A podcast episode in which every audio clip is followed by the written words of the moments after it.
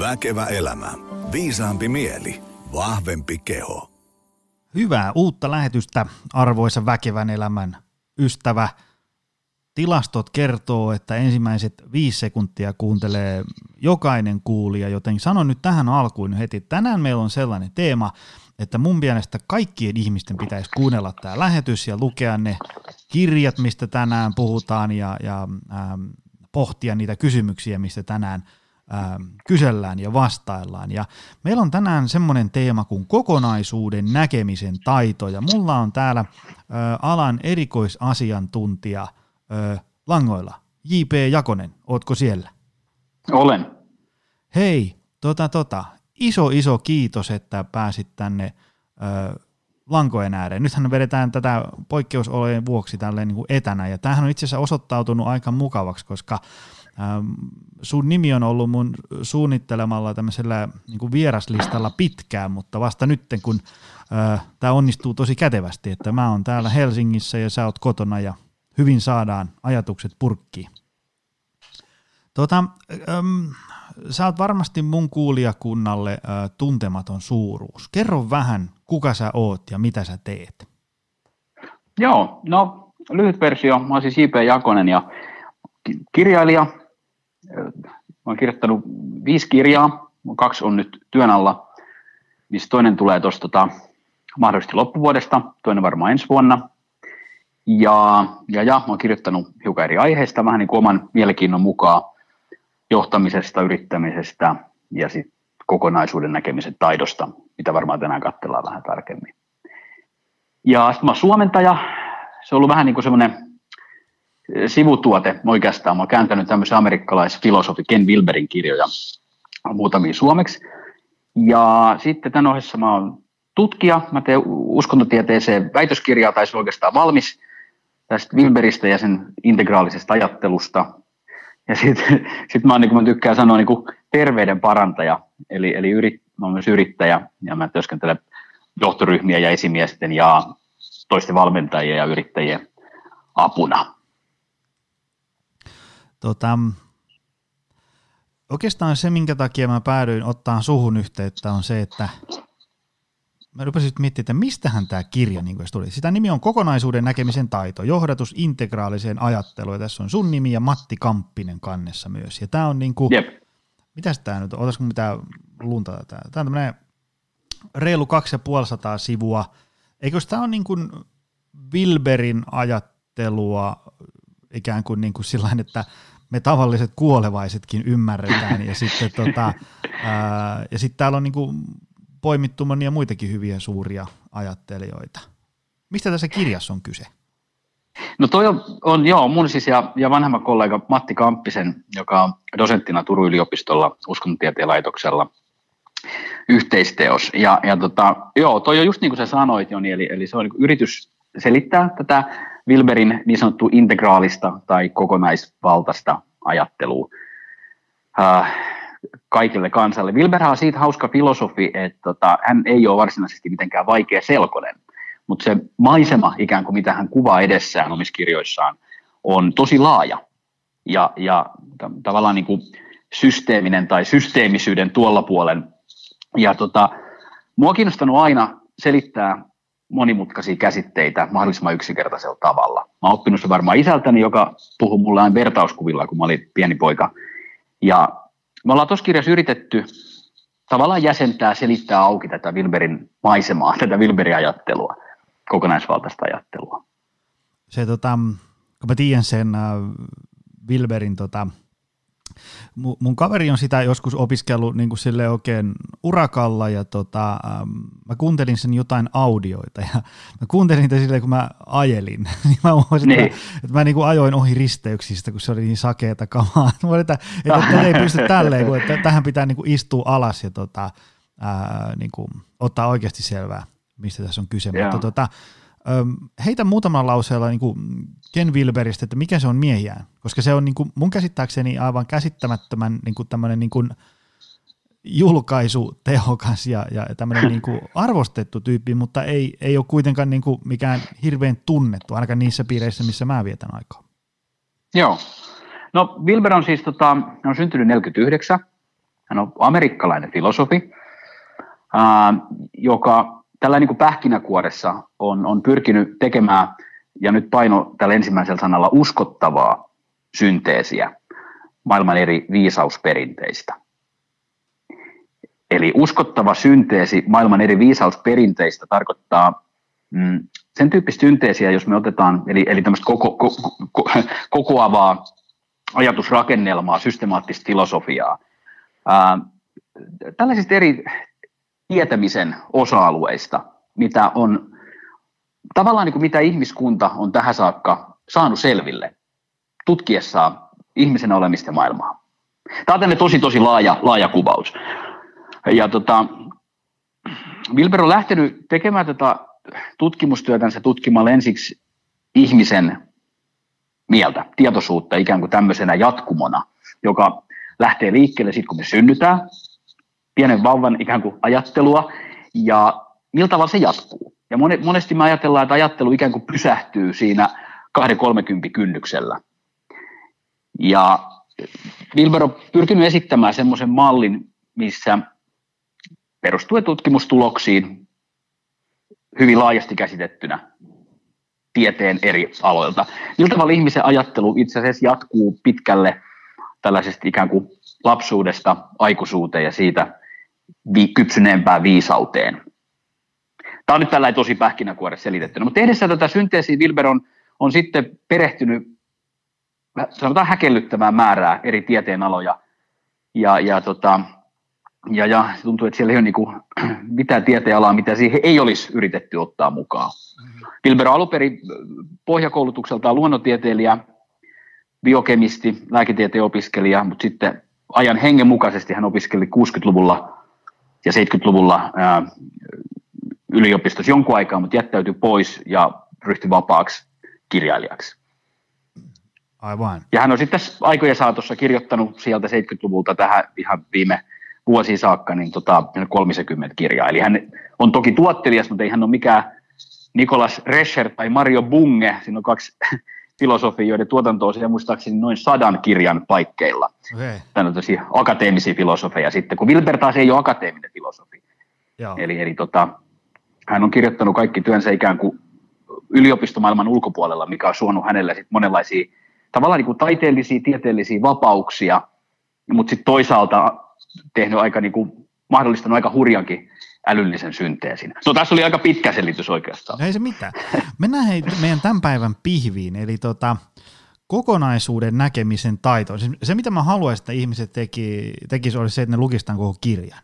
Ja nyt me voitaisiin vähän niin kuin antaa sellainen pikku tiiseri ja vähän niin kuin avata, että mi, mitä on kokonaisuuden näkemisen taito. Täällä on hyvin usein tässä podcastissa jutellaan vaikka, niin kuin, että mitä on stressi tai mitä on kasvikset ja mitä on kulmasoutu. Mutta nyt me jutellaan mm. aavistuksen mm. abstraktimmasta teemasta, mutta niin kuin, mm. ähm, mistä niin kuin on kyse kokonaisuuden näkemisen taidosta? Mi- mikä se juttu on? Mä jostain, äh, jotain tota, ähm, mitä, ei kun niin, se oli, mä luin esittelyä tästä kirjasta, niin siellä sanoit, että mm. niin kuin kokonaisuuden näkemisen taito, eli vähän kuin integraalien ajattelu, tarkoittaa tiivistetysti kokonaisuuksien näkemisen taitoa sitä, miten eri asiat liittyvät toisiinsa ja mitä todellisuus näyttää eri näkökulmista katsottuna. Mitä niin kuin, suomenna meidän?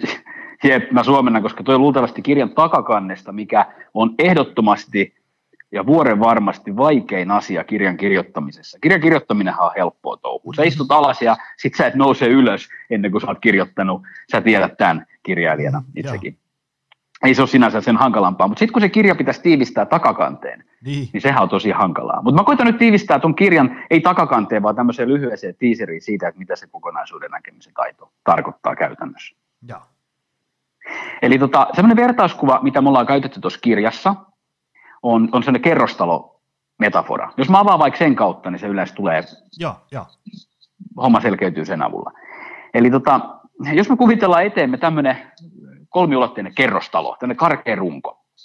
Tämä on helpompaa, jos mä piirrän tätä. Mä usein koulutuksessani luennolla niin piirrän tätä, mutta mut voi kuvitella ihan näin myös silmiensä eteen. Kerrostalo, missä on ensinnäkin pohjapiirros. Ja pohjapiirros on karkea nelikenttä, missä on neljä eri huonetta.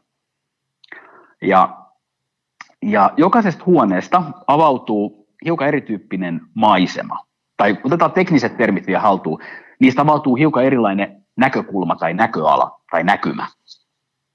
Okei? Okay? Eli meillä on, jos meillä on neljä huonetta, tämmöisen klassisen nelikentän tapaan, niin nämä vasemman puolen huoneet, ylävasen ja alavasen, ne näyttää meille sisäisen todellisuuden. Ja oikeanpuoliset huoneet, oikea yläkulma, oikea alakulma näyttää ulkoisen todellisuuden. Ollaanko vielä mukana? Joo, joo, pysyn kärryllä. Hyvä. Hyvä. Eli tota, sisäinen todellisuus siis laajasti ottaen tarkoittaa kaikki niitä asioita, mitä me ei voida koskettaa sormellamme, tai mitä me ei voida nähdä silmillämme tai kaukoputkilla, eli silmien jatkeella. Eli kaikkia sellaisia ää, todellisuuden osa-alueita, mitkä liittyy meidän tunteisiin tai liittyy meidän ajatteluun, kognitioon tai, tai meidän kokemusmaailmaan tai kulttuuriin, eli jaettuun sisäiseen todellisuuteen. Ja oikea puoli, eli ulkoinen objektiivinen maailma, tarkoittaa sitä todellisuutta, mitä me voidaan havainnoida, mitä me voidaan koskettaa ja mitata. Eli me voidaan ottaa mittanauha ja katsoa, kuinka pitkä on esimerkiksi välimatka Reposaaresta Pasilaan. Tai, tai me voidaan mitata lihasten kasvua. Tai me voidaan mitata aivosähkökäyrää, aivojen neurologista toimintaa. Mutta samaan aikaan, kun me mitataan esimerkiksi aivojen, jotka on havainnoitava ulkoinen objekti, sen neurologista toimintaa, meillä on sisäpuoli. Eli, eli mitä samaan aikaan tapahtuu meidän tietoisuudessamme. Ja nykyään on paljon muotia äh, esimerkiksi tutkia, sanotaan esim, erilaisia meditatiivisia tiloja. Mindfulness on kovassa huudossa ja meditaatio on, on uusi musta käytännössä. Mm-hmm. Ja tota, me tehdään monesti sen, sen tyyppisiä tutkimuksia kokeellisessa psykologiassa ja neurotieteessä, missä me katsotaan, että mitä tapahtuu esimerkiksi meditoivilla henkilöillä, kun he menee erityyppiseen meditatiiviseen tilaan, sisäiseen kokemustilaan. Ja sitten me voidaan mallintaa ulkoisesti aivosähkökäyrällä, että minkä tyyppinen aivoaalto korreloi tämän sisäisen tilan muutoksen kanssa. Me voidaan tehdä ihan samaa, kun me tutkitaan empatiaa, niin kuin Katri Saarikivi esimerkiksi tekee Helsingin yliopistolla. Ja me voidaan vertailla tavallaan ikään kuin sisäistä kokemusta ja ulkosta havaintoa. No, minkä takia tämä on oleellista? On se, että monesti me tehdään sellainen, meillä on, me ollaan tavallaan näkökulmasokeita. Eli tota, jos meillä on nyt karkeasti ottaen nyt jako ulkoisiin ja sisäisiin näkökulmiin. Me saatetaan ajatella, että jos me voidaan havainnoida esimerkiksi tietoisuutta, sisäistä kokemusta, ja voidaan havainnoida tämän sisäisen kokemuksen ulkosta korrelaan, niin me voidaan tehdä semmoinen päätelmä siitä, että mm, esimerkiksi meditatiivinen tila, joita on sitten erilaisissa meditatiivisissa traditioissa luokiteltu eri tavalla, mutta mennään heti siinä syvää päähän, eli vaikkapa tämmöinen satori- tai kensho-kokemus, eli tämmöinen sanotaan puhutaan äkillinen valaistumisen kokemus, ykseiden tunne, jos oma kokemus omasta minuudesta häviää. Me voidaan ajatella, että se on pelkästään ö, aivosähköä, aivosähkökäyrän liikettä. Eli näin ollen me voidaan ikään kuin paikantaa, tehdä tällainen lainausmerkeis helpon paikannuksen harha. Eli me ajatellaan, että meditatiivinen kokemus on yhtä kuin tietynlainen mielentila aivo, tai aivon tila, fysiologinen tila. Mm. Samalla tavalla me voidaan ajatella, että empatia on esimerkiksi, kun me voidaan nähdä se aivoissa, että nyt tämä kohta ää, aivoissa aktivoituu, kun ihminen kokee tämän tyyppistä empatiaa. Me voidaan paikantaa, okei okay, selvä, empatia on fysiologiaa lopulta. Mm. No, tämän integraalisen ajattelun tai kokonaisuuden näkemisen taidon mukaan todellisuus on vähintään neliulotteinen, eli, eli se on sekä että luonteinen. Eli tota, tietoisuus, todellisuus, mikä tahansa asia oikeastaan, niin se on sekä mentaalinen, sisäinen, subjektiivinen kokemus, että ulkoinen, objektiivinen, mitattava havainto.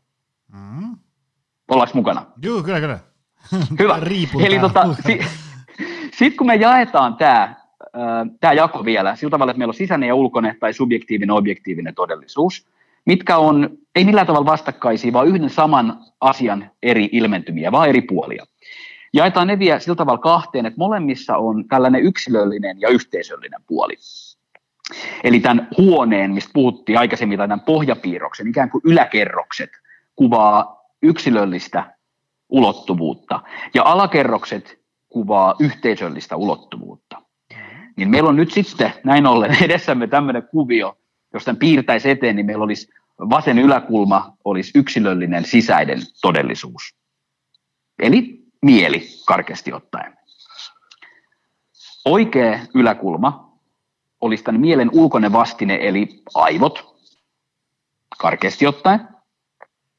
Vasen alakulma olisi kollektiivinen mieli, eli karkeasti ottaen kulttuuri, se mitä me yhdessä ajatellaan asioista. Ja, si- ja sitten oikea alakulma on tämän yhteisöllisyyden ulkoinen objektiivinen puoli. Eli kun me tarkastellaan yhteisöä ulkopuolelta, niin me tehdään tavallaan niin kuin, me tehdään insinööritiedettä, me katsotaan millaisia asiat ja kokonaisuudet ja palaset sopii toisiinsa, me tehdään systeemiteoriaa, me tehdään tietytyyppistä sosiologiaa, me tehdään, me tarkastellaan yhteiskuntarakenteita tai infrastruktuuria. No, näin ollen meillä on mistä tahansa ilmiössä, tarkasteltiinpa me vaikka painonnostoa tai ihmisen yksilöllistä tietoisuutta tai pesubetonia tai kuparivalua kansainvälisessä konsernissa, niin meillä on aina jokaisessa asiassa samaan aikaan neljä puolta. Mm. Eli kaikki ilmiöt tämän kokonaisuuden näkemisen taidon mukaan on, nyt tulee tämmöinen tekninen termi, mutta mä avaan sen saman tien, tetraemergenttejä. Eli, eli kaikki asiat, mitä todellisuudessa on, ilmaantuu. Sitä tarkoittaa jälleen kerran karkeasti ottaen emergenssi. Ilmaantuu äh, ne, ikään kuin äh, samaan aikaan neljältä suunnalta. Tai niitä voidaan nähdä neljältä suunnalta. Ja jos me jätetään yksi näistä suunnista tai näkökulmista tai yksi näistä huoneista läpikäymättä, tehtiin me mitä tahansa, niin me luultavasti mm, tehdään joku asia joka vähemmän tehokkaasti, kun me voitaisiin tehdä se. Ja sitten me tehdään myös tämmöinen ontologinen ohitusleikkaus. Eli me ohitetaan joku tietty tosi krusiaali, tosi oleellinen osa todellisuudesta. Onko sulla heittää tästä nyt niin joku, tästä, että jos me ohitetaan, niin miten, miten se ilmenee niin käytännössä? Joku, niin kuin, ihan, joku arkielämä esimerkki. Arkielämä esimerkki. Otetaan, sä voit sanoa alueen, niin mä sanon esimerkin. Tai sitten mä voin keksiä alueenkin. Keksi sä. Mä oon niin mä otetaan, tästä. no niin, hyvä. Joo, niin minäkin. Tota, otetaan, otetaan vaikka painonnosto esimerkiksi. Joo, Okei. Okay. Painonnosto, jos me katsotaan yksilön, eli tästä oikeasta yläkulmasta, mitä keho tekee? Mm-hmm. Keho tekee vaikka kulmasoutua. Keho tekee tietyllä painolla tietyn sarjan, tietyn määrän toistoja kulmasoutua. Sitten katsotaan sitä oikeasta alakulmasta. Me katsotaan, että missä tämä keho on, eli millaisen isomman kokonaisuuden ulkoisen objektiivisen kokonaisuuden osana tämä keho on. No se on vaikkapa, vaikkapa tota, sun salilla ja sun sali on taas sit osa isompaa oikeastaan globaalia kokonaisuutta, mikä tällä hetkellä vielä tätä nauhoittaessamme on osittain suljettuna, eli saleille ei ole sillä tavalla päässyt korona-aikana ihmiset treenaamaan ja se, on, se vaikuttaa, vaikuttaa asiaan. Sitten taas me katsotaan vasen alakulma, eli kulttuuri. Se on voimanostokulttuuri, painonnostokulttuuri, fyysinen kulttuuri. Ja vasen yläkulma on se, että mitä tämä henkilö funtsii, mitkä tämän henkilön motivaatiot on tämän kul- kulmasoudun takana, eli miksi tämä henkilö tekee tätä kulmasoutua. Mm-hmm. Ja katsotaan sitten, äh, tota, että, että henkilö ei saa vaikka sellaisia tuloksia kuin hän haluaisi. Mm. No ongelma voi olla missä tahansa näistä neljästä näkökulmasta. Ja tämän kokonaisuuden taidon avulla, jos me halutaan soveltaa sitä näinkin tällaiseen arkiseen asiaan kuin vaikka heikentyneet kulmasoudun tulokset. Se voi johtua mistä tahansa näistä neljästä näkökulmasta. Esimerkiksi tämä motivaatio takana on, on tota vaikkapa, äh, ajatellaan, että se on niinku, henkilö ajattelee vaikka itse, että se on se, että mä haluan olla terve. Mutta todellinen motivaatio siellä takana, piilotettu motivaatio, takana onkin se, että hän vaan haluaa näyttää hyvältä ilmapaitaa kesällä, kun hän menee rannalle. Hän lähestyy neljäkymppiä ja tiedätkö, hän haluaisi vaan olla niin sanotusti itse varmana ilman paitaa, kun hän menee rannalle. Se on se todellinen motivaatio, mutta hän ei ole vielä myöntänyt sitä itselleen, vaan hän ajattelee, että mä haluaisin olla vaan terve, ja silloin sarjat jää vähän puolivillaisiksi ja niin edespäin. Eli, eli tota, sieltä saattaa löytyä tällainen. Aa. Esimerkiksi tajunta. Tai sitten ulkopuolelle se sali, missä hän harjoittelee, saattaa olla väärällä tavalla varusteltu tai logistisesti väärässä paikassa. Hän ei ehdi sinne, koska hänellä on kiireinen perhe-elämä. Se sali pitäisi olla vaikkapa kotona, se pitäisi olla vaikka kotisali. Mm. Tai sitten se kulttuuri, esimerkiksi koko kulttuuri, hän saattaa kokea sen jollakin tavalla vääränlaiseksi. Se sali saattaa olla semmoinen meathead-sali, missä hän ei tunne olonsa kotoisaksi, hän kaipaisi hiukan enemmän tällaista tota, keski-ikäistyvän äh, isän tai äidin salia ja niin edespäin. Saatkin ideasta. Eli tota, tai sitten taas oikea yläkulma, äh, millä tavalla tämä fyysinen keho on, on ravittu, eli saako hän esimerkiksi optimaalista ravintoa. Oh. Onko kunto-ohjelma, mitä keho tekee, nämä kehon liikkeet, onko ne kohdallaan. Tähän voi kuulostaa hiukan tota, jännältä, että sitä nyt sovelletaan tämmöiseen, mutta sitä nyt voi soveltaa oikeastaan mihin tahansa. Tämä on nyt vaan tämä pohjapiirros tästä mallista. Joo. Joo. Tota, äm, sä sanoit tuossa, että, että tavallaan, että jos joku näistä äh, näkökulmista jää huomioimatta, niin sitten se tavallaan, se jää vähän niin kuin vajaaksi se kokonaisuus, mitä siitä voisi. Mä en mm. muista, mitä termissä käytit, mutta kuitenkin niin tavallaan, että, että siitä ei tule ihan niin hienoa ja hyvää kuin olisi niin kuin potentiaalia.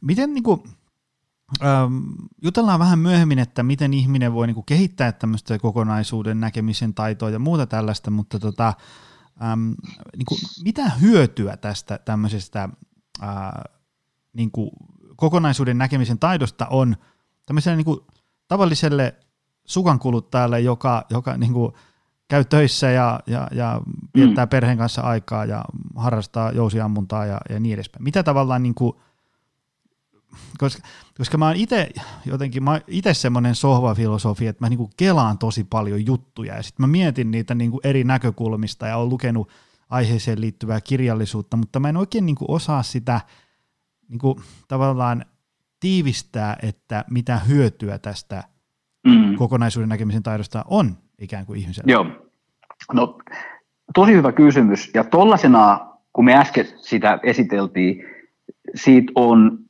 verrattain vähän hyötyä. Mm-hmm. Eli tollasena, mitä se tekee, on, on äh, se avaa, äh, jos ajatellaan tätä ihan konkreettisesti ikään kuin kerrostalon pohjapiirroksena, tavallaan neljänä huoneena, mihin sä voit astua, ja jokaisesta huoneesta sä näet tavallaan neljänneksen semmoista näköalaa, mitä sulla voisi olla edessä. Niin jos sulla on käytössä kaikki nämä huoneet lainausmerkeissä, tai sulla on, ainakin tiedostot, että tällaiset on olemassa, niin sellaisena se avaa pikkasen laajemman näköalan sun etees asiassa kuin asiassa. Oli kyse esimerkiksi parisuhteesta, tai liikunnasta, tai, tai työstä, oikeastaan niin kuin mistä tahansa asiasta. Niin meillä yleensä on joku näistä näkökulmista sellaisena tavallaan luontaisena näkökulmana. Mä menen kohta siihen, että, että millä tavalla se juttu menee oikeasti mielenkiintoiseksi, mutta jos sulla sopii, niin katsotaan lyhyesti, mitä tämä tarkoittaa, joo, jos, jo. Me vähän, jos me vähän niin kuin typologisoidaan ikään kuin näitä näkökulmia. Se yleensä auttaa saamaan tästä paremman konkreettisemman otteen. Joo. Eli ajatellaan, että ne ihminen, joka on, on ainoastaan siellä vasemmassa yläkulmassa, eli se on tämä mielen yksilöllisen tietoisuuden huone, on tällainen vähän niin kuin visionääri.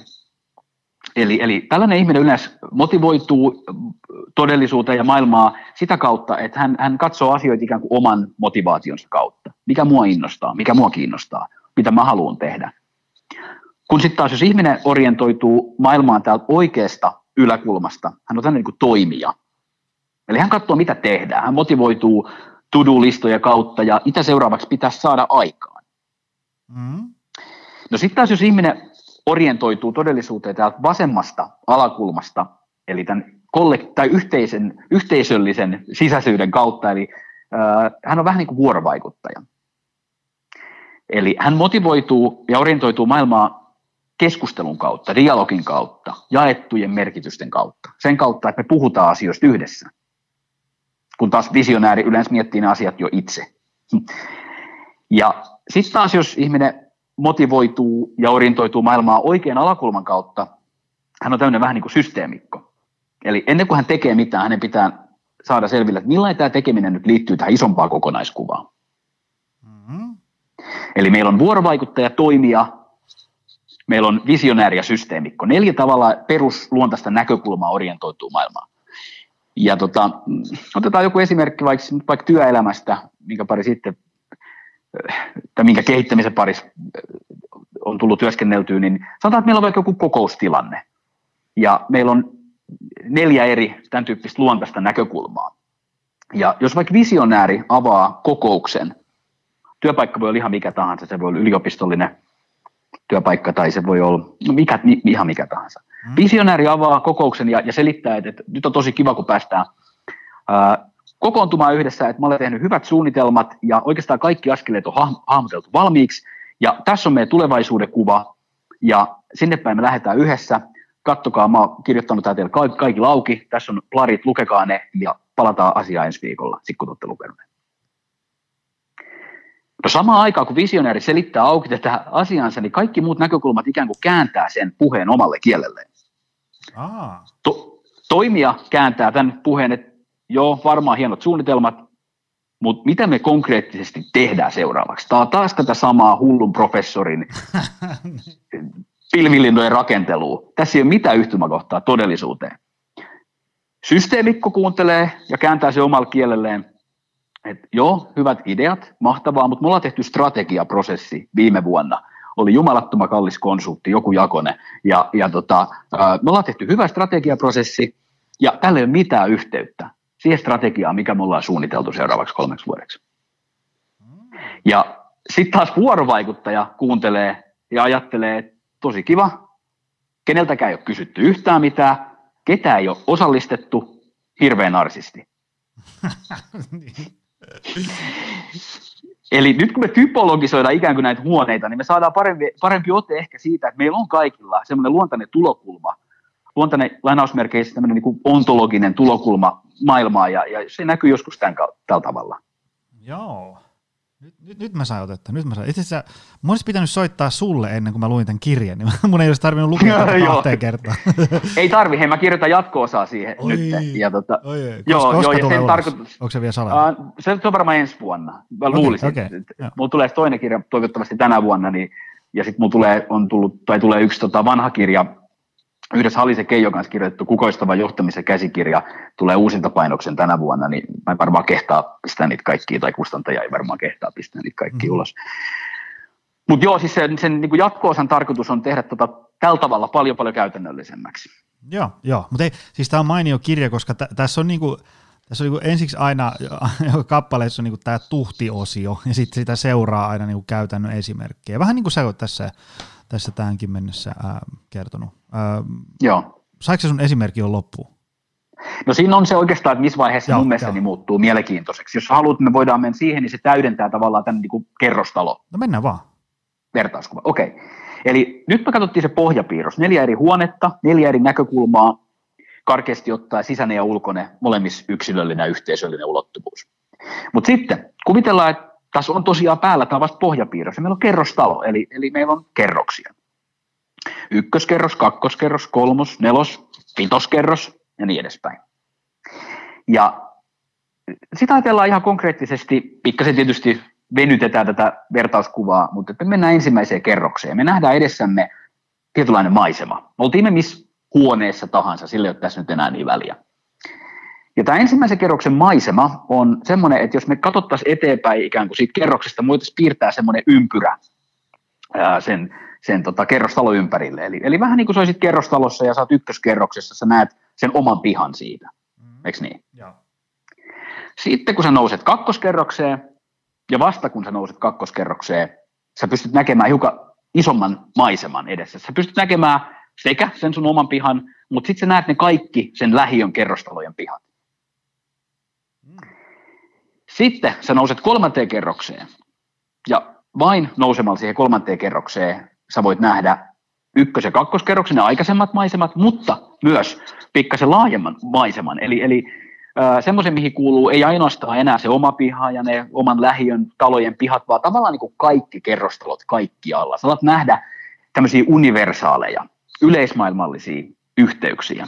Sä nähdä, että oikeastaan niin kuin kaikki kerrostalojen pihat kaikkialla maailmassa – olit sä Bogotassa tai Laosissa tai tai Helsingissä tai, tai tota Herra Paratko Porin Sampolassa on lopulta hyvin samantyyppisiä. Ja.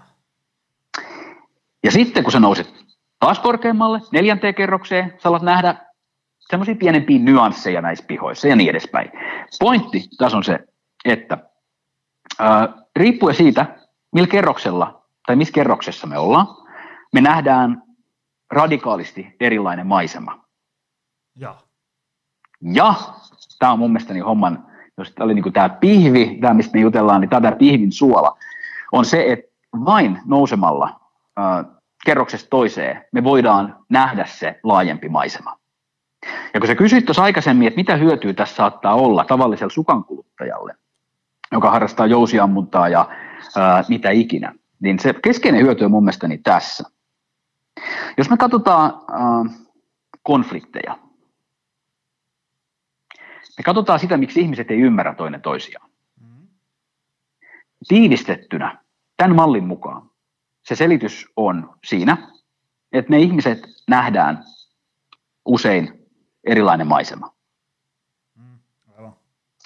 Eli jos mä näen maiseman kolmannesta kerroksesta, mikä on globaalilla tasolla verrattain harvinaista, noin 30 prosenttia maailmanlaajuisesti ihmisistä näkee sen universaalin, rationaalisen tieteen maailman tai maiseman. Joo. Jos mä näen semmoisen maiseman edessäni, mä pystyn ajattelemaan asioita abstraktisti, tieteellisesti, ja sitten taas toinen ihminen on ehtinyt vasta kapuamaan omalla matkallaan tässä elämässä kakkoskerrokseen. Ja se maisema, minkä hän näkee, on se maisema, minkä kakkoskerroksessa nähdään, joka on ryhmäkeskeinen, toisinaan puhutaan etnosentrinen, hienompi termi samalla asialle, ryhmäkeskeinen, eli semmoinen maisema, joka painottaa omaa ryhmää. Se saattaa olla oma kansakunta, kun taas kolmannesta kerroksesta nähdään globaali maailma, globaalit yhteydet. Jos mä näen sen globaalin maailman tai globaalin maiseman ja kaveri, mun kaveri näkee kakkoskerroksesta lähinnä vaan sen kakkoskerroksen maiseman, Joo. oman ryhmän, ryhmäkeskeisen maiseman, niin meiltä oikeastaan puuttuu sellainen yhteinen kieli. Ongelma on tämä. Me oletetaan jollakin alitajuisella tasolla, että meillä olisi yhteinen kieli. Mutta arkipäiväinen havainnointi, politiikan seuraaminen, uutisten seuraaminen, sotii sitä vastaan. Ja. Meillä ei ole yhteistä kieltä, koska meillä ei ole yhteistä jaettua maisemaa, vaan meillä on karkeasti ottaen, no se maisema, mikä ekaskerroksesta avautuu, on egocentrinen, itsekeskeinen maisema. Hyvin harvinainen, lapset pääsee siitä esiin noin 7-8 vuoden iässä, koska he alkaa sosiaalistua koulussa ja kasvaa tällaiseen pikkuhiljaa ryhmäkeskeisyyteen. Joo. Amerikan Yhdysvaltain presidentti vielä hiukan hakee tätä siirtymää, mutta mut, mut tämä on verrattain harvinaista, että aikuinen ihminen on jäänyt ykköskerrokseen. Kakkoskerroksen maisema sen sijaan ryhmäkeskeinen, etnosentrinen maisema on äärimmäisen yleinen. Me ollaan nähty sitä tietysti niin kuin historiallisesti on helppo osoittaa se vaikka jossakin natsi-Saksassa, mutta me nähdään se ikään kuin tilapäisesti siinä, kun ihmiset kannustaa omaa jääkiekkojoukkuettaan, ja me nähdään sitä nationalismissa, me nähdään sitä sen tyyppisissä poliittisissa liikkeissä, mitkä suuntaa huomionsa kansakunnan etuihin ja niin edespäin. Se on tosi yleistä.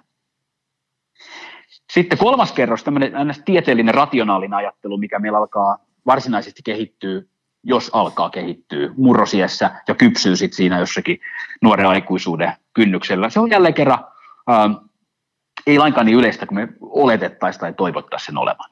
Ja sitten neljäs kerros, mistä me nyt ei ole vielä puhuttukaan, tällainen postmoderni ajattelu, mikä laajamittaisemmin syntyi 60-luvulla suunnilleen. Eli tota, ja siihen, siihen en uskalla nyt sukeltaa sen syvemmin. On sitten taas ikään kuin, eli meillä on kolme tämmöistä määräävää ö, maailmankuvaa tällä hetkellä.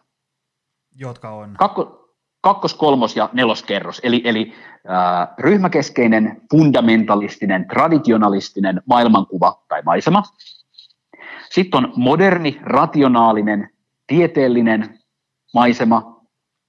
Ja sitten meillä on jälkimoderni, postmoderni, äh, vähemmistöjen oikeuksia puolustava siinä tehnyt paljon hyvää työtä, mutta myös äärimmäisen yliherkkä ja poliittisesti ylikorrekti pahimmillaan. Tämä nelo, neloskerros on tämä. Neloskerros, joo. joo. Niillä annetaan joskus värikoodit, niitä on, ja tämä sekoittaa vaan pakkaa, koska niitä on eri värikoodeja eri systeemeissä, mutta mut ne mitä mä olen käyttänyt on, on sininen, oranssi ja vihreä, koska ne on helppo muistaa.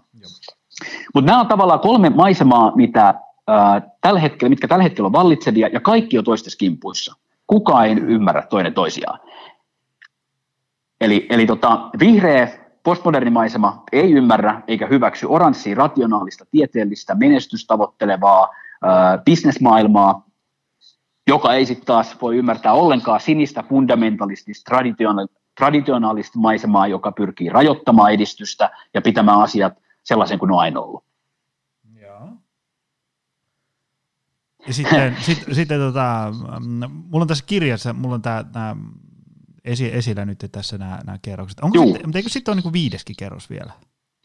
Siis toki, ja, ja laskennatavasti riippuen, ne. tämähän on periaatteessa niin standardikehityspsykologiaa, mikä Joo. tässä nyt meidän mallissa ja sitten tämmöisessä integraalisessa ajattelussa on niin kuin viety ehkä hiukan abstraktimmalla tasolle.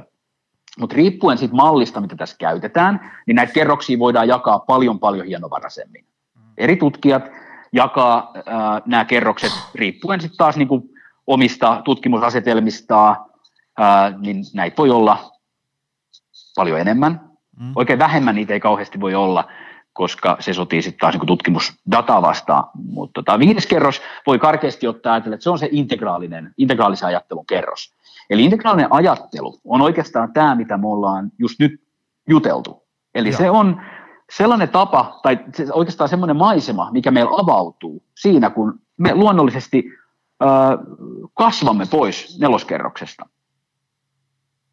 Mitä siellä niinku, mitä tämmöinen viidennen, viidennen tason tyyppi sitten niinku kelaa, miten se katsoo maailmaa ja niin edespäin?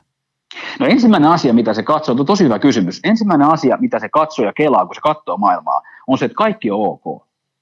Ei. Eli se katsoo, että kaikki nämä aikaisemmat kerrokset on jollakin hyvin perustavanlaatuisella tavalla täysin ok. Joo. Ja tämä ajatus on täysin vieras sitä edeltäville kerroksille. Koska kaikki nämä aikaisemmat kerrokset tai kaikki nämä aikaisemmat maisemat, mitä näistä kerroksista havaitaan, ei voi sietää toinen toisiaan. Mm-hmm. Moderni, rationaalinen, tieteellinen, menestysorientoitunut oranssikerros ei voi sietää äh, vihreän postmodernismin äh, ääriyliherkkyyttä. Ja sininen fundamentalistinen, tässä meidän kirjassahan tämä sininen kerros on tämmöinen kuin meripihka, mikä on kömpelökäännös amber-sanasta, millä tätä kerrosta on sitten taas juridisista syistä kuvattu, älä kysy enempää.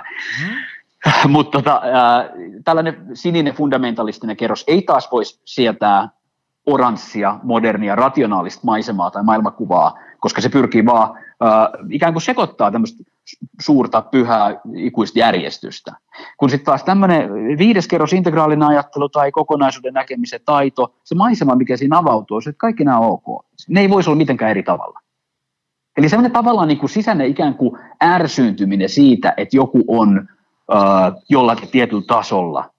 Joku on natsi tai joku on äh, rasisti tai joku on äh, viherpiipertäjä tai joku on riistokapitalisti, niin tämmöinen ärsyntyminen poistuu. Ja sä alat nähdä, että näin evoluutio etenee. Se tuottaa tämän kaltaisia kehitystasoja, tämän kaltaisia kerroksia, ja niistä avautuu tämän kaltainen maailmankuva, ja mitenkään eri tavalla se ei voisi olla. Se on ihan sama asia kuin, äh, ei me ihmiset ärsynnytä, kun me nähdään vaikka koiran pentu. Mm. Ja se on vaan vaihe. Joo. Voisi kuvitella, että niinku, äm, tämmöinen niinku kehitys ikään kuin lisää jotain niinku empatiaa tai jotain tämmöistä. Tiedätkö, niinku, tavallaan, niinku, jos, jos meidän vaikka kuusivuotias poika saa raivarit, niin, niin kyllä mä niinku mm. niinku tajun, että no, se on nyt tuossa vaiheessa tai ikää, että se ei oikein niin kuin millään muulla tavoin voiskaan toimia. Mm. Että se ei ole saanut ateriarytmi on venynyt ja, ja sitten se potkaisi varpaansa sohvan kulmaan, niin totta kai se saa raivarit. Ja sitten mä en niin kuin ikään kuin, ehkä voisi aikuiselle olla sillä, että hei, no koitas nyt vähän rauhoittua. Mutta en mä niin kuin kuusivuotiaalle ole, että, koska mä tajuan, että mitenkään muuten se ei voi tuossa tilassa käyttäytyä. Jep. Koska se on niin sen oman kehitysvaiheensa alkumatkalla vasta. Just näin, just näin. Tota, tota, tota. Jossain kohtaa tätä kirjaa oli, oli siitä äh, niin kuin nykyajan kärsimysten juurista ja sitten äh, siellä oli äh, yhdessä kohtaa niitä, niitä tota, äh, sen, mikä se etuni, Robert Keegan vai mikä se nimi on? Joo, joo. joo. Niin, niin sen niitä tämmöisiä niin kuin kehityksen äh, eri vaiheita näitä, näitä luettu, äh, listattu tosi paljon, niin, niin tota, siellä oli niinku tämmöisiä, että, että tavallaan kun ihminen ei, mä en nyt tiedä puhutaanko me ihan samoista tasoista, mitä sä äsken kuvasit, mutta tavallaan sitä, että niin kuin modernin maailman vaatimukset esimerkiksi niin kuin työssä, mm. parisuhteessa, kasvatuksessa, äm, harrastuksissa, niin kuin tavallaan kaikki vastuut ja, ja tämmöiset, niin ne, se on niin, kuin niin jotenkin kompleksi, että mm. tavallaan ne vaatimukset on liian suuret suhteessa siihen, että millaiset niin kuin eväät monella ihmisellä mm. on. Ja se, se pointti mun mielestä siinä kirjassakin oli, että, että kyse ei ole siitä, että joku on niin kuin huono tai tyhmä, vaan se on ikään kuin siinä kehityspolullansa vasta siinä vaiheessa, että se mitä maailma nyt vaatii ihmisiltä, niin, mm. niin monesti niin on vaan niin kuin liikaa. Mm. Ymmärsinkö mm. mä sen mm. oikein? Sä ymmärsit se ihan oikein, joo. joo. Oikein hienosti summattu mun mielestä. Tota noin, niin se, mikä mua kiinnostaa nyt niin kuin erityisesti ää, kaiken tämän 40 minuutin pohjustuksen jälkeen, että miten ihminen voi ikään kuin ruveta parantamaan tätä omaa kokonaisuuden näkemisen taitoa tai, tai tota, ää, niin kuin pääsee niin kuin leveliltä seuraavalle. Mitä siinä niin kuin pitää tapahtua? Ja mä kysyn tätä myös sen takia, koska mä kirjoittelen tästä asiasta myös omaan kirjaani, tai ainakin yritän, mutta mulla on vaikeuksia äh, niin kuin tiivistää sitä, että miten se tapahtuu niin kuin käytännössä. Se on, koska se on vähän mm. niin kuin hölmö, jos mä kirjoitan sen, että hei, rupeisi nyt vähän kelaa juttuja ja sitten sit, sit, niin, sit sä tajut näin. niin kuin, et, et, et, tavallaan niin kuin, mitä ihmisen pitää tehdä? On niin kuin istua niin kuin tyyliin esimerkiksi vaikka niin kuin joku arvotyöskentely. Siihen on niin kuin, että, että tässä on tämmöisiä kysymyksiä, että mitkä, mikä on sulle mm. elämässä tärkeää. Sitten ihminen voi ruveta kirjoittamaan paperille ja sitten sieltä aukeaa, mm. että joo, mä lakkaan tekemästä noita ja panostan enemmän näihin ja niin edespäin. Mutta miten mm. tämmöinen niin kuin kokonaisuuden näkemisen tai integraalisen ajattelun – parantaminen tapahtuu niin kuin tässä tämmöisellä tavallisella ihmisellä? No jos ajat, joo, siis superhyvä kysymys, kiitos. Jos ajatellaan, että integraalinen ajattelu on pikemminkin kuin joku teoria, niin se on maisema, mikä meillä avautuu siinä vaiheessa, kun me ollaan tällaisessa tota, siirtymävaiheessa neljännestä kerroksesta viidenteen. Joo. Eli se on jotain, mitä evoluutio tuntuu tuottavan, meille silloin, kun me ollaan tietyssä vaiheessa. Ja sanotaan nyt, että me ollaan nyt vaikka äh, lähtökohtaisesti ne identiteetti ja, ja ajattelu on tasolla kolme, eli me ollaan tämmöisen rationaalisen, tieteellisen, modernin ajattelun vaiheessa. Niin eihän me siitä hypätä yhtä kerrosta yli viidenteen kerrokseen, vaan me mennään siitä seuraavaan neljänteen kerrokseen. Me muututaan sensitiivisemmäksi monimuotoisuudelle ja me käydään läpi se seuraava vaihe. Ja tota, No historiallisesti tämä on mielenkiintoista. Kehitysvaiheet on yleensä aika hitaita. Kerroks, tavallaan tämä siirtymä kerroksesta toiselle on yleensä aika hidas. 60-luvulla, 60-luvun alussa väestöstä prosentuaalisesti tässä neljänneskerroksessa oli ihan muutama prosentti.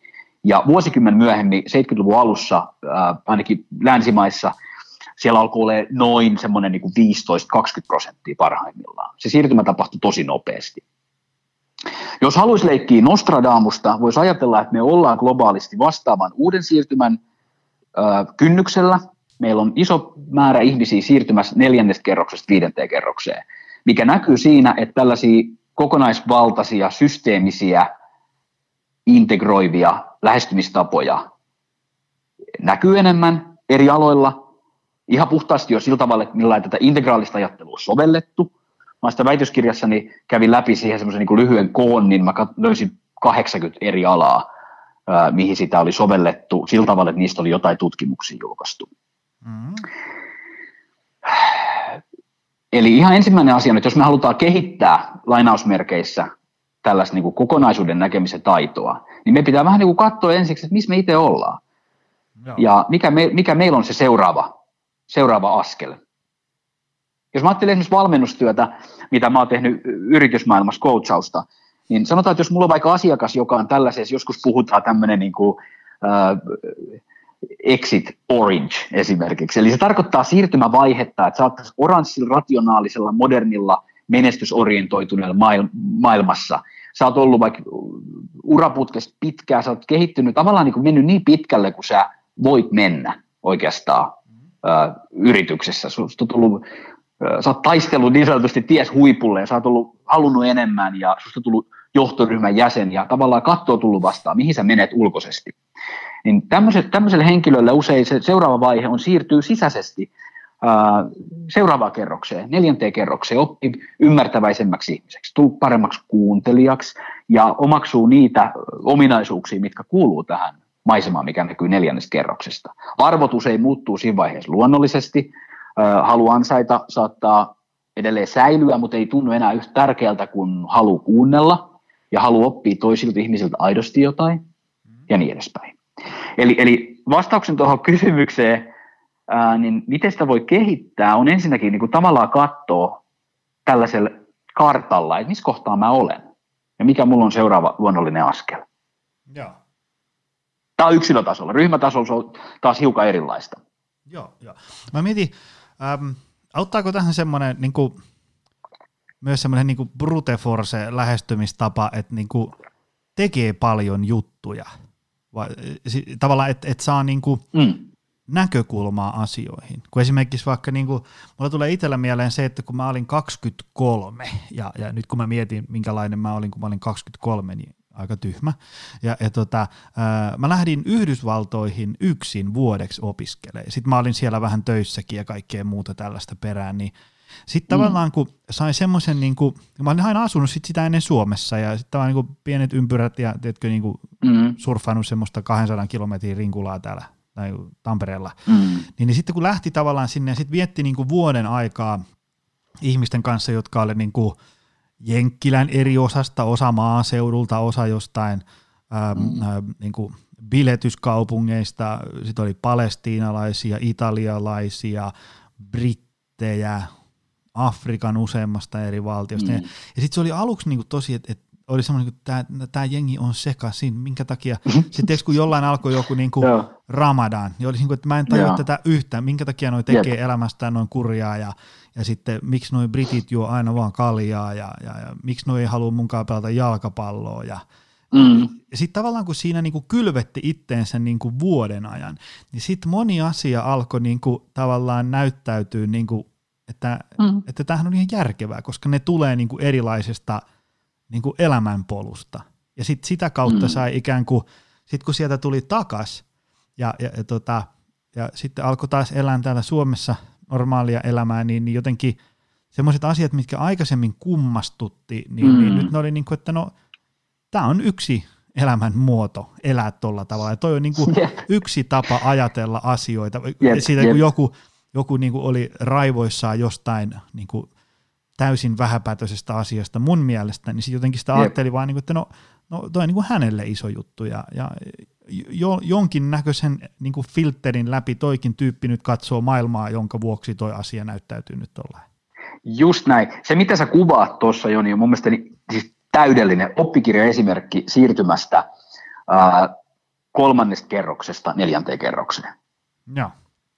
Eli siinä kun sä menet, lähdet Yhdysvaltoihin, sulla on tavallaan yksi fiksattu totuus mukana, yksi fiksattu kulttuurinen referenssi siellä taustalla. Mm. Ja sä tulet sieltä pois ja sä oot, se, tavallaan se, minkä kanssa sä tulit sieltä pois sisäisesti, se millä mä ton kuulen, on se, että sä tulit mukana kyky ymmärtää erilaisia lähestymistapoja. Joo. Erilaisina lähestymistapoina, nämä on vaihtoehtoja monien erilaisten näkökulmien joukossa. Joo. Ja se, mikä määrittää ikään kuin tätä siirtymää kerrokselta toiselle, on nimenomaan kyky ottaa näkökulmia. Ensimmäisessä kerroksessa meillä on kyky ottaa ainoastaan oma näkökulmamme huomioon. Sen takia sitä sanotaan egocentriseksi. Toisessa kerroksessa meillä on kyky ottaa sekä mun että sun tavallaan niin kuin toisen persoonan perspektiivi. Mä kykenen ottamaan mun ryhmäni, en ainoastaan enää itseni, vaan myös mun ryhmäni, mutta en enää minkään ulkopuolisen ryhmän näkökulmaa. Kun sitten taas kolmannessa kerroksessa tulee kyky ottaa kolmannen persoonan perspektiivi, eli objektiivinen näkökulma asioihin. Ja siihen lukkiutuminen yleensä tarkoittaa sit sitä, että meillä on yksi ikään kuin kiinteä pysyvä todellisuuskäsitys. Kun sitten taas neljännes kerroksessa kaikki muuttuu perspektiiveiksi. Me aletaan nähdä, että oikeastaan ei ole yhtä pysyvää totuutta, vaan tämä kyky ottaa ikään kuin neljännen persoonan perspektiivi. Nähdä tämä kolmannen persoonan perspektiivi, objekti, objektiivinen perspektiivi ja neljännestä persoonasta tarkoittaa sitä, että heitä objektiivinen totuus onkin vain yksi monien joukossa. Mm, mm. Ja moni jää taas tähän loukkuun sitten. Tämä on semmoinen, mitä Wilber sanoo näkökulmattomaksi hulluudeksi. Eli, tota, eli, eli, eli meillä ei ole enää kykyä tavallaan, me nähdään, että kaikki on vaan niin kuin, kaikki on kontekstuaalista, kaikki riippuu näkökulmasta ja sulla on sun näkökulmasi ja mulla on mun näkökulmani ja Manic Street Preachersin levy uh, 90-luvulta uh, This is my truth, tell me yours kuvaa mun mielestäni hyvin tota. Eli tota, kaikki vaan niin tämä on mun totuus, kerro sä sun totuutesi ja lopulta me ollaan ikuisen diskuteerauksen kehässä. Ja sitten taas sieltä on kyky mennä viidenne persoonan perspektiiviin, mikä on määritelmällisesti tämä integraalinen ajattelu, eli nähdään, että hei, että tämä on myös yksi vaihe, ja tästä me voidaan tehdä isompia synteesejä, totuussynteesejä, tehdä tavallaan tämmöistä niin synteettistä filosofiaa, mikä oli aikanaan kova juttu, siis periaatteessa niin koko filosofian historia-ajan. Se on ollut kova juttu, kunnes sitten 1800-luvun loppupuolella se, se tota, alkoi muuttua hiukan vähemmän muodikkaaksi. Nietzschen ja kumppanien myötä ja sitten tota, viimeistään tapettiin 60-luvulla Derrida ja muiden tota, hyvin vaikeasti ymmärrettävien ranskalaisfilosofien myötä, kun sitten taas nyt se tuntuu olevan uudestaan muodissa. Mitä tota, nyt kun me ollaan tämmöisessä hyvinvointipodcastissa, niin tota, mitenkä tämä kaikki ajattelu ää, ikään kuin, niin kuin käyttäytyy, tai että tämmöiset näkökulmat käyttäytyy tässä niin tämmöisessä hyvinvointinäkökulmassa. Kun me ollaan, niin kuin, mm. me ollaan ihan alusta saakka tämä kymmenen vuotta koitettu auttaa ihmisiä ikään kuin, niin kuin kokonaisvaltaisesti ja, ja tota, siten, että et, et, et mm. totta kai on tärkeää joku niin kuin, miten sä liikut ja, ja mit, paljon kasviksia syödään ja miten se toi mm. uni ja tämä mindfulness voisi olla kova juttu. Mutta sitten tavallaan tuntuu, että se niin kuin, ne muuttuja, muuttuja vaan niin kuin on ihan loputon määrä, mitä ikään kuin, niin kuin mm. pitäisi yep. saada balanssiin, yep. kun kaikki se vaikuttaa yep. niin kuin, niin kuin kasvatus ja perimä ja pankkitilin saldo ja niin kuin tavallaan mm. Mm. siitä, että miksi hommat ei suju, niin, niin, niin, niin tota, miten tässä tätä, niin kuin tätä, mistä me ollaan tässä puhuttu, niin voisi soveltaa tässä mm. niin kuin hyvinvointiteemassa? Joo, jälleen kerran tosi hyvä kysymys. Ja se oli oikeastaan, toi on tavallaan se, mitä niin kuin, kun mä aloitin oman työni silloin, kun mä aikoinaan valmistuin ja, ja tota, perustin oma yritykseni, ää, niin mulla oli itselläni, toi oli niin kuin sen tavallaan päämielenkiinnon kohte. Että millä tavalla tätä voidaan soveltaa hyvinvointiin. Mä en kuitenkaan työskennellyt ää, fysiikan parissa, vaan, vaan tota, korvien välin parissa. Ja, ja tota, mä tavallaan kun tiedosti just nimenomaan tuon ongelman, minkä sä sanot, eli meillä on loputon määrä muuttujia, jos me halutaan ajatella ihmistä kokonaisvaltaisesti, eikö niin? Mm. Ja mä taistelin tämän kysymyksen kanssa melkein kymmenen vuotta. Eli millä tavalla tätä kokonaisuuden näkemisen taitoa voidaan soveltaa hyvinvointiin? No, mä olen yksi, yksikertaisuuden ystävä sanavuolaudestani huolimatta ja mä typistin se oikeastaan niin kuin kahteen eri muuttujaan. Mm. Eli, eli kaksi eri muuttujaa, jonka alla on sitten muutama alakäsite. Mutta mä silloin puhuin, ja varmaan johonkin olen kirjoittanutkin, mulla on sellainen oivallinen taito unohtaa kaikki, mitä mä olen kirjoittanut. Mm. Joku voisi siteerata mulla jotain kirjani, ja mä kysyisin, onpa hyvä, kuka ton on kirjoittanut. tai onpa huono, kuka ton on kirjoittanut. Uh, mut, mut mä, so, tiivisti se kahteen käsitteeseen, eli horisontaalinen ja vertikaalinen hyvinvointi. Mm. Eli horisontaalinen hyvinvointi tarkoittaa mm, karkeasti ottaen elämän alueiden keskenäistä tasapainoa.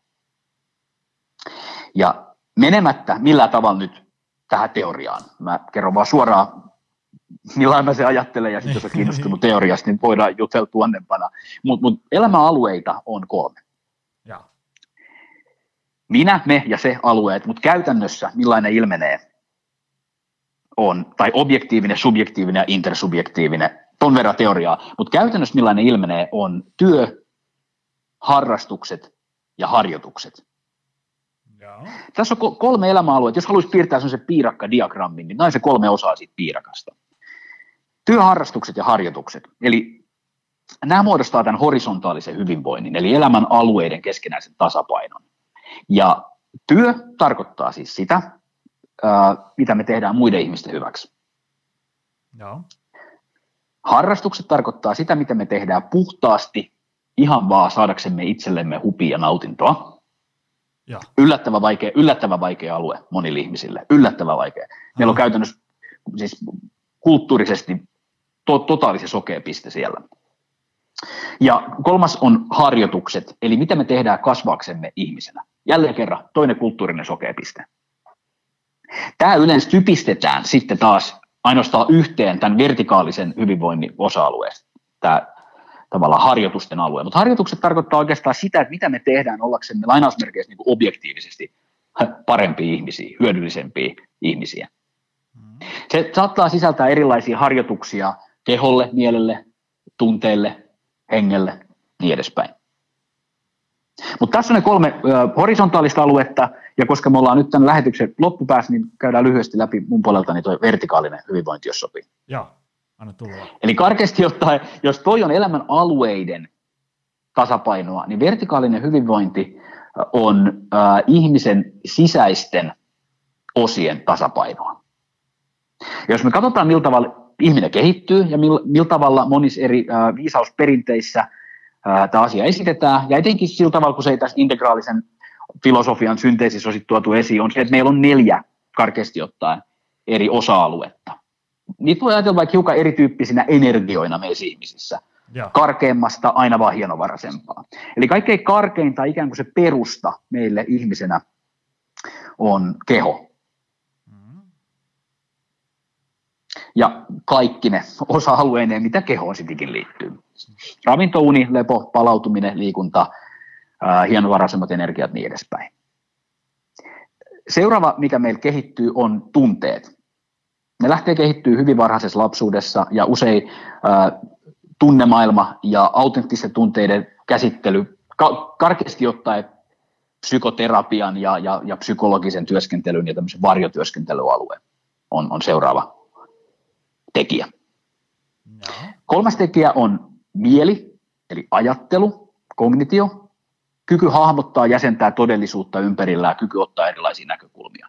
Onko me ajattelu sameeta vai onko se selkeää ja kirkasta? Vastaako se todellisuutta vai eikö se vastaa todellisuutta? Ja neljäs osa-alue on henki. Sillä tavalla, kun sen kukin haluaa määritellä. Ja karkea määritelmä siitä voi olla esimerkiksi se, että mitä me pidetään kaikkein tärkeimpänä.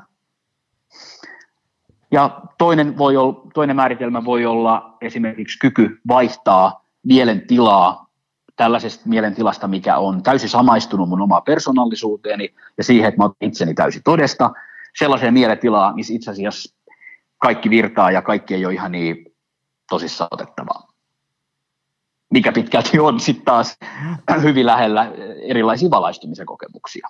Mutta tässä kohtaa meillä alkaa tulla varmaan aika vastaa, kun ollaan päästy syvään päätyyn, mutta tässä on oikeastaan nämä kaksi tekijää, mistä mun mallissani tai tässä meidän mallissa äh, koostuu tällainen hyvinvoinnin kokonaisuus, eli horisontaalinen ja vertikaalinen hyvinvointi. Ihmisen sisäinen hyvinvointi tai sisäinen tasapaino ja sitten taas ulkoinen elämäalueiden tasapaino.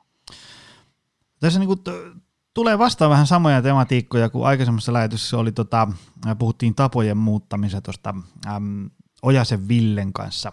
Ja, ja tota, sie, siellä puhuttiin just niin kuin tavallaan se, että, että jotta ihminen pystyy, en muista ihan tarkkaan lauseita, mutta jotta ihminen niin kuin pystyy elämään adaptiivisesti tässä maailmassa niin kuin tavallaan, että kun on joku suunnitelma ja sitten menee mönkään, niin pystyy ikään kuin mm. mukautumaan vallitseviin olosuhteisiin ja niin edespäin, niin se vaatii – semmoista niin kuin, muistaakseni termi oli, että yhteyttä omaan sisäiseen maailmaan. Tavallaan, että sulla on vähän niin kuin, vähän niin kuin kärryä, että, että, että missä ollaan ja, ja mihin ollaan menossa ja mitä mulle kuuluu ja, ja niin edespäin. Mm. Tämä kuulostaa aika lailla niin kuin, vähän samoja asioita liippaavalta tämä, mm. missä tänään ollaan puhuttu. Tota, mun mielestä... Niin, joo, joo, siis lyhy- lyhy- mä kommentoin lyhyesti tuohon, eli tota, hyvä pointti. Tavallaan se, mitä me ollaan tänään yritetty tehdä, on hahmottaa karttaa siitä todellisuudesta, mikä ihminen on mm-hmm. oikeastaan. Ja ihminen on monitasoinen, monikerroksinen otus ja moninäkökulmainen otus. Ja, ja se on yksinkertaisuudessa oikeastaan se, mitä me ollaan tässä yritetty tänään tehdä. Eli hahmottaa, ikään kuin kartottaa sitä, että me koitetaan ymmärtää tätä ihmisenä olemista ja sisäistä maailmaa, ulkoista maailmaa, niin millainen kartta siitä avautuu. Jotta meidän olisi helpompi suunnistaa siellä konkreettisessa maastossa kohti niitä asioita, mitä me halutaan saada aikaiseksi ja mitkä meillä on tärkeitä. Koska jos meillä on puutteellinen, karkea, keskiaikainen kartta, niin me nähdään lohikäärmeitä siellä, missä on vuoristoja. niin. Tää, tota, ja se, se, niin kuin, se, minkä takia mä halusin itse asiassa äh, tämän lähetyksen ottaa tämän, koska kun tähän tämmöiseen kokonaisuuden näkemisen maailmaan lähtee niin kuin seikkailemaan ja penkoon, niin se tekee, mä ainakin itse huomannut, että se tekee elämästä tosi mielenkiintoista. Tavallaan, niin kuin, että, mm. että kun, et, et jos aikaisemmin on ollut silleen, että no, no toikin on nyt noin tyhmä ja tuossa ei ole mitään mm. järkeä ja kaikki on pilalla ja miksi kaikki ei mm. ole niin kuin mä. Ja, ja sitten, tavallaan, niin, sitten, sitten kun tavallaan pikkusen alkaa niin kuin möyhentää niitä omia uskomuksia, niin kuin aidosti kiinnostunut, että no nyt toi on niin kuin tuo tyyppi käyttäytyy vähän oudosti, että no, minkähän takia se nyt on näin. Ja sitten, ja sitten tavallaan, että no onpa hassu ilmiö tuossa toi tolla, että, että minkä takia tähän on päädytty. Jep. Niin sitten niin kuin, elämästä tulee jotenkin paljon mielenkiintoisempaa. Niin tulee, ja, ja kaikista ilmiöistä, mitkä aikaisemmin on saattanut ärsyttää, tulee huomattavasti siedettävämpiä, vaikkei tarkoita, että niitä täytyy sen enempää hyväksyä. Mm. Esimerkiksi glo- globaali vastine koronakriisiin. Eli me voidaan katsoa sen mukaan, mi- missä kerroksessa ihminen on, mm. tai valtiojohtaja on, me voidaan aika hyvin ennustaa, minkä tyyppinen vastine sieltä tulee tämän kaltaiseen tilanteeseen. Mm. Ihminen, joka on kakkoskerroksessa, ykköskerroksessa, äh, joka näkee tämmöisen vahvan soturi äh, minän kautta äh, todellisuuden, niin se sanoo, että ei tässä ole mitään, mä lähden ilman suojamaskeja erilaisiin paikkoihin. Ei tämä tartu, ei tämä ole totta jengi. Kun sitten taas kolmannes kerroksesta tieteen maailmasta, sä totta kai tiedät, että hei, kaikki mitä ei, ei se tarkoita, että asia ei ole todellinen, vaikka ei sitä näe. Virukset toimii tällä tavalla, ja ne on ihan yhtä todellisia asioita kuin soturien viekan kalistelu. Ja mm. sitten taas se responssi on ihan erilainen. Sitten taas Ruotsissa, mikä on vahvasti neljännen kerroksen yhteiskunta, ihmisillä on annettu oma vapaus päättää asioista, luotetaan ihmisten harkintakykyyn. Joo. Asioista tulee paljon, paljon mielenkiintoisempia, just noin niin kuin sä sanoit. Kyllä. Hei, tota, meillä näyttää kello sen verran, että pitää painaa kohta stop-nappia, mutta kiitos hei tästä. Tämä oli aivan, aivan ällistyttävän mielenkiintoinen setti, ja menkää ihmiset johonkin kirjakauppoihin tai kirjoittakaa Googleen kokonaisuuden näkemisen taito ja ostakaa tämä kirja äh, ihan takuu varmasti lukemisen arvone. Äh, mistä ihmiset voi seurata sun juttuja lisää? Ja mä annan niille jo niin kuin, lukematta ja, ja kuuntelematta suosituksen. Oho, huh, olitpa rohkea. Tota, voi mennä vaikka mun sivuille, jpjakonen.fi. Ja. Oliko sulla, onko sulla podcasti? On, joo. Mä teen sellaista kuin Stressivapaa johtaja podcastia, ja se löytyy mistä ikinä nyt ihmiset kuuntelee podcastia Spotifysta tai äh, iTunesin podcasteista, ja se löytyy sieltä mun, mun sivujeni kautta ja. myös. Tota, ei, ei meillä tässä varmaan tänään muuta. Me, me jäädään kaikki ihmiset, tota, äh, nyt Sanko Joukoi menee kauppaan ja ostaa tämän kirja. Äh, sit jos jos löytyy, se on loppuun myyty, loppuun myyty käsittääkseni, joo, joo. No huh, huh, mulla on käynyt sitten kauhean säkä, koska mulla on tässä kädessä ilmielävä kappale. Onneksi tota... olkoon, mä olen omat kappaleeni jo myynyt, ei mulle ole yhtään. Hei, kiitos ihan hirveästi. Tämä oli, tämä, oli, tämä oli juuri niin hyvä, kun mä ajattelin, että tästä tulee. Tämä oli mainio. Kiitos Joni, kiitos Joni. Ja kiitos sulle myös, rakas ystävä. Me otetaan taas ensi viikolla uutta lähetystä. Se on moro. Tutustu lisää aiheeseen optimalperformance.fi ja opcenteri.fi.